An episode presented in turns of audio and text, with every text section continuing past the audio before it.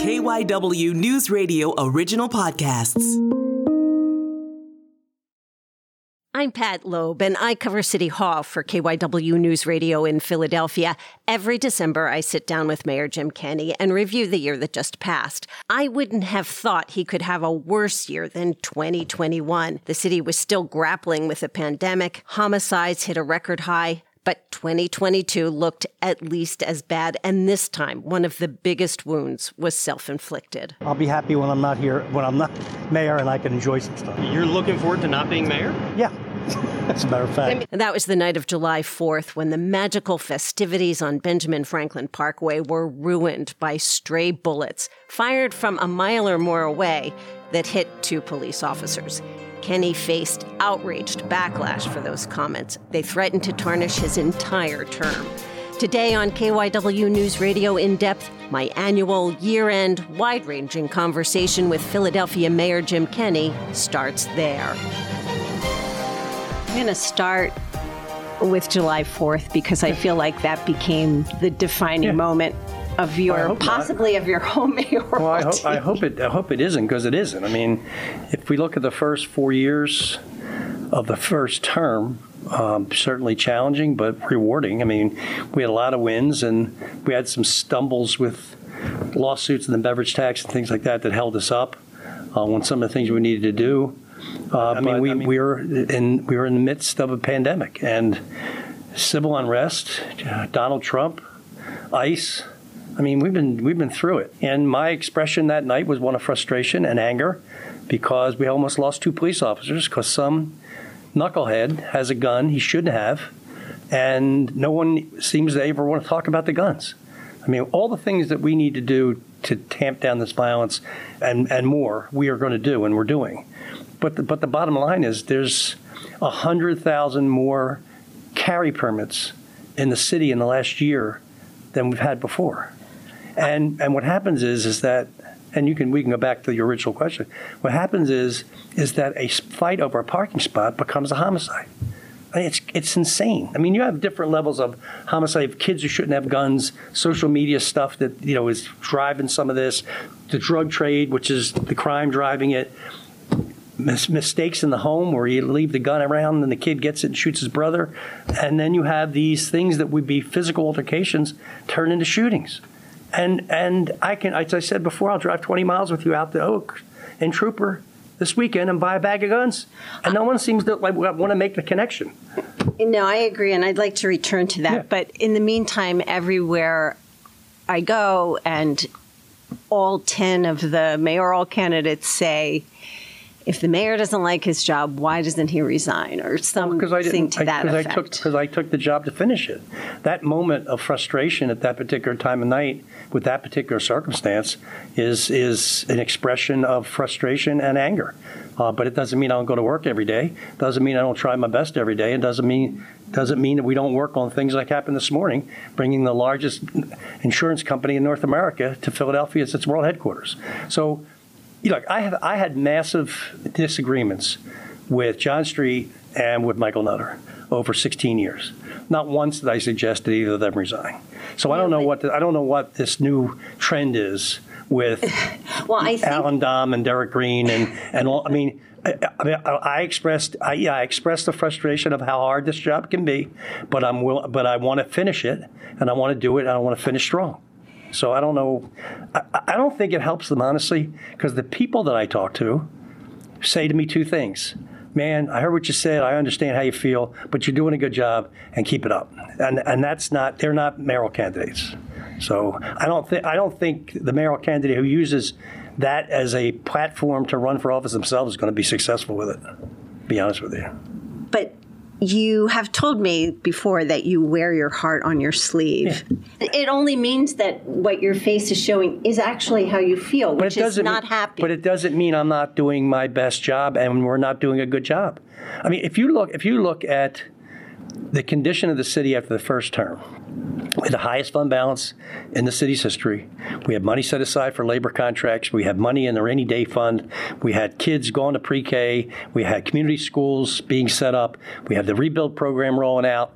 And by Mar- by no, by April or May of 2020, we were 700 million dollars in a hole. We had laid off, had to lay off employees. We had to stop programs, shut down businesses. We had to build a hospital in Liacouras Center. We had to do all those things. As we stand today, we're back to the highest fund balance that we've ever had. Our bond rating has gone from junk to A. When I first started, we first started in 2016, the pension fund was funded at 40%. It is now funded at 60% on its way to 80% within the next few years based on the plan that we have. And it's working because we went, we jumped 20 points. Poverty is down three, three clicks, 3%, not anywhere near as much as we need to get it down, but getting poverty down 3% in a pandemic and, and, and in two recessions, I mean, that's not bad stuff. So as far as my our quality of work and the amount of effort we make, and the fact that yeah, I do I lay on my back at night, look at the ceiling, and worry about kids getting shot? Yeah, I mean that's it. It eats you. Let's accept that it's. Uh, a perception problem. You know, four years ago, when crime started to rise, you declared it a public health crisis, yeah. and it was a big. You know, you had a lot of officials there, and you talked mm-hmm. about having a, a roadmap to safer yeah. communities. It hasn't worked. Crime has continued to go up. So why not crime, some? You know, well, no, the, the our homicides are where they should, should never be, and we're on we're on a downturn now at about eight percent. Our shootings are not where they should be but it's at, right now at 0% over last year. It's, the exact same place it was in last year. We have a whole slew of different things coming with philanthropic investment, with uh, David Muhammad and, and, that, and that concept rolling out. And we're working hard to replenish the police that we we need to get back. We're working hard with the FOP to negotiate some changes in the heart and lung uh, situation so there's not another 500, uh, 500 officers out out injured, and we're recruiting our rear ends off to try to get more people to become police officers. All of those things together, with the things that we're doing on violence intervention, can't. It's not like it's not the cat in the hat and you just wave a wand and things get fixed. It took us a couple years to get here. It's going to take us a little while to turn it around. And some suggestions that people make are like the National Guard. Seriously? I mean, could you imagine trying to get out from under that over the next decade? Where I have non people in military garb, military gear, with loaded rifles, marching around neighborhoods in Philadelphia with no police, no police training, and no ability to arrest. I mean, so th- those kinds of knee-jerk suggestions are, are, but not only wrong, it's wrong long term. Mm-hmm. So yeah, I, so yeah, I mean, I think this is a serious, extremely serious problem that we're facing, and we and we have to face it, and we are, and we're we're beginning to make progress. Part of the job of the mayor, I think many people feel, is to make the citizens feel better about yeah. their city. And so when they see you worrying, they think, oh my God, hmm. if that's how we've the had, mayor we've, feels. We've had 30 new restaurants open in the past fall. Mm-hmm. We've had the streets are crowded again. Our tourism uh, numbers are pre-pandemic. Our hotel numbers are pre-pandemic. I mean, I think that, that considering all the obstacles that we face, this is this is that, that's joyful. I mean, that's joyful to, to be happy about getting our economy back in shape, getting people back downtown. We have more. We have we have record number of permits for residential construction starts. Um, we have businesses coming in in, in biotech and in, and in life sciences. I mean, everything is, is hitting on, on all four. I make one statement during the midst of a crisis, and that's I mean that's really not a fair way to judge anything. Uh-huh. I mean, honestly, I mean, I had to go to the hospital and see those two officers because some guy, and it, and the other thing was, it didn't even happen on the site. It wasn't even like there was an incident on the on the concert site. This could have been two miles, a mile and a half, two miles away, when somebody decides they're going to shoot off their gun and almost kill two police. And I think my reaction then was was appropriately angry. Mm-hmm. So yeah, and I'm I'm going to do this job till the end. I'm going to do I'm going to do it with as much joy as I can muster. Uh, but I want to be success. I want to be effective and successful. Being just being Mr. Happy all the time doesn't necessarily get the job done. Okay. So you've listed a lot of accomplishments in the in the course of this. Well, I have to do it because nobody else is doing it. well, why do you think do you know we get more? Do you know we get more good press in the Wall Street Journal, the New York Times, and the Washington Post? We've had more positive stories in those public. Wall Street Journal. It's a, basically a Republican conservative uh, paper that did a, a, total layout of the city's rebirth and the city's re- reinvigoration. When we convinced them.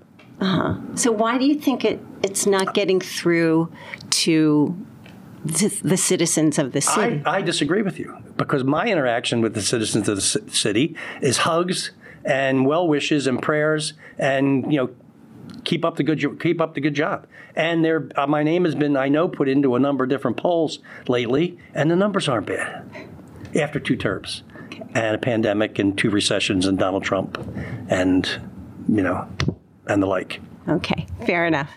I mean, I'm not an unhappy person. I'm not Mr. Gladhander. I am who I am. I'm 64 years old. I mean, I have my good points and my bad points. They're not going to change in any drastic sense, you know, before I close my eyes for the last time. So I, I, I think we've done a good job. I think we can could have done better in certain areas. I think during the course of civil unrest and the pandemic, there were no real playbooks. To, I mean, I couldn't call Ed Rendell or anybody for advice because no one had ever been through this. He says the same thing when he's out. Last last night he was basically saying the same thing that, that we were we were faced with multiple crises at the same time, and he thinks we did a we did an admirable job in getting out of it. We have to take a quick break. More of my conversation with Mayor Jim Kenney coming up. A Philadelphia dentist today was sentenced to 22 years in prison and fined $100,000. This was just unbelievable. You got to understand the genius in Larry. Nobody was doing coke at this point. No one could believe that this highly educated, young, handsome man was this kingpin drug dealer. This is Wolves Among Us, the Larry Lavin story, a documentary podcast from C13 Originals, a Cadence 13 studio. Listen now on the Odyssey app or wherever you get your podcasts. I'm Pat Loeb, City Hall Bureau Chief for KYW News Radio in Philadelphia. Back to my year end interview with Mayor Jim Kenney. You're entering your last year as yeah. mayor. Do you have any big plans? Are you going to make an effort to make sure everyone knows that you are honored to have been their mayor and yeah when we we we have a basically the agendas for the last year. I mean, we continue to do what we besides the besides the gun violence issue, which is absolutely number one. Now, go I'll go to the other set of things we also have to do. We have to continue to fund education. We have to continue to drive down our wage and business taxes. We have to continue to be an attractor to business and a retention a retainer of businesses. Uh, we got to continue to help with continue to push hospitality tourism. Uh, do you fear that you may have a problem getting any of it done or maybe getting your budget adopted because it's your last year and that, that's no i mean uh, as you get closer to the end certainly the dynamic changes it's been changing it start you know people in the administration move on to other things which i think is good for them and i don't regret the fact that you know they they found something that they can go and be successful at because they were very helpful and successful here. And this is the period of time when people start looking, you know, for what their next life is. And what we have coming forward is a potential, I want to say it, a potential big game that'll be coming in February, hopefully. I mean, we do have the World Cup that was we, we accomplished. I mean, I won't be mayor when it happens, but we're, we're we, we, we snagged it. So there's lots of things. There's the 250th anniversary of the country that's coming up. I mean, I think that there's lots of good, positive things that are coming. Uh, I'm, I'm very optimistic uh, about the future of the city and uh, the, the success of this next year. And it will also be an election year. Yes, well, I'm sure you're going to hear more. You're going to hear. Look, the only thing I would, the only thing I would say, and I'm, and I'm going to probably do my best to stay uh, to the side on all this, is you have to be specific on what you're going to do different. If you think that we didn't do something right or could have done something better, just don't. That's you can't stop at that. So when when a candidate talks about you know revamping the crime fighting strategy, what is that revamp? It's not making feel people feel better about the police. That's not enough. So what are you specifically going to do to drive those numbers down that we didn't do? I mean, and I and you need to be specific about that. Mm-hmm. Uh, are you going to keep the same leadership in the police department? I mean, somebody going to have to answer that question. I remember that question being asked uh, in my uh, first election.